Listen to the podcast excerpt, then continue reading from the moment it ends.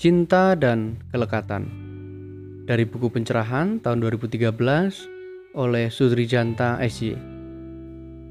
Cinta seperti bunga, ketika mekar ia menebarkan keindahan di mana-mana. Cinta membuat segala sesuatu indah, suci, penuh gairah, penuh vitalitas kehidupan. Cinta juga membuat kita hidup bebas dari segala ketakutan. Namun, keindahan dan gairah cinta yang membebaskan ini sering kali lenyap begitu saja karena kenikmatan atau kepuasan psikologis mengisi kekosongan atau kesepian batin dan kita melekatinya. Bunga cinta selalu mekar, tidak pernah layu. Hanya batin yang terbelit kelekatan tidak mampu melihat keindahan bunga cinta yang tak pernah layu itu. Cinta dan kelekatan merupakan dua hal yang tidak bisa dipadukan. Kelekatan adalah musuh cinta.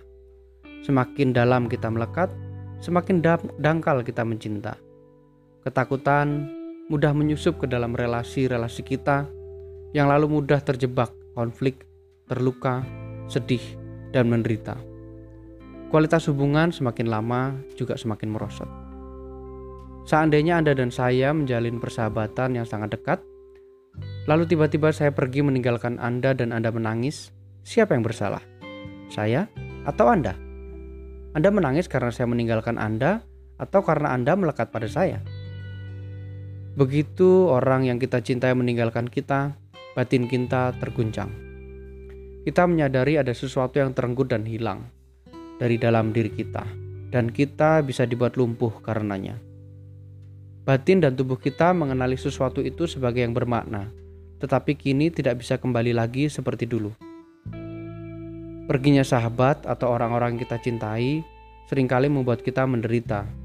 Penyebabnya pertama-tama bukan karena ia pergi, hubungan terputus yang tak bisa dipulihkan, tetapi karena kita melekat padanya.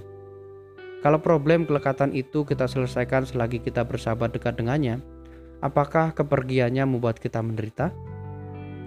Bisakah kita saling mencinta tanpa kelekatan? Bisakah kita hidup bersama dengan orang yang kita cintai menikmati persahabatan, saling menolong, berbagi suka dan duka, setia dalam untung dan malang, setia dalam sehat dan sakit, dan tetap tidak lekat satu dengan yang lain? Masalah dengan persahabatan pertama-tama bukanlah kenikmatan di dalam persahabatan itu, melainkan kelekatan yang tumbuh dari persahabatan itu. Kapan dan mengapa kelekatan muncul dalam proses relasi kita? Kebutuhan fisiologis misalnya kebutuhan akan hadirnya sahabat sebagai penolong merupakan hal yang normal. Tapi keinginan psikologis, misalnya keinginan untuk mendapatkan kepuasan permanen dalam persahabatan, menciptakan ketakutan dan problem-problem psikologis lainnya. Persahabatan yang dibebani kelekatan justru mempertebal ketakutan akan kekosongan dan kesepian pribadi. Ketakutan itu membuat orang ingin terus mengejar dan mempertahankan kepastian atau kepuasan permanen dari suatu persahabatan. Munculnya keinginan akan kepuasan permanen inilah awal dari gerak kelekatan. Ketika kelekatan terus bergulir, maka ketakutan dan penderitaan mendapatkan energinya untuk terus bergerak. Apa yang Anda lakukan ketika ketakutan dan penderitaan datang terus-menerus seperti teror? Anda berjuang untuk tidak melekat? Anda melawan dengan melakukan kebalikannya, ajari kontra. Anda memiliki persepsi intelektual bahwa kelekatan menciptakan penderitaan. Ya, betul. Anda tahu bahwa Anda melekat dan Anda tidak mau lagi menderita, itu juga betul. Anda takut terlibat dalam persahabatan yang ditunggangi kelekatan karena menciptakan penderitaan. Lalu Anda berjuang mengalahkan kelekatan dengan mengikuti persepsi pikiran Anda. Lihatlah, melawan kelekatan dengan berjuang untuk tidak melekat merupakan gerak kelekatan yang tidak ada bedanya. Ketika kelekatan sudah begitu mendalam dan ketakutan serta kesesakan datang terus-menerus seperti teror, tidak ada suatu pun yang perlu Anda lakukan. Anda juga tidak perlu pergi ke mana pun untuk menghentikannya. Anda yang hanya perlu Anda lakukan adalah membiarkan batin berhenti berlari, berhenti berpikir, berhenti menganalisis, berhenti menilai, berhenti mengadili, berhenti menyalahkan, dan kembali sadar.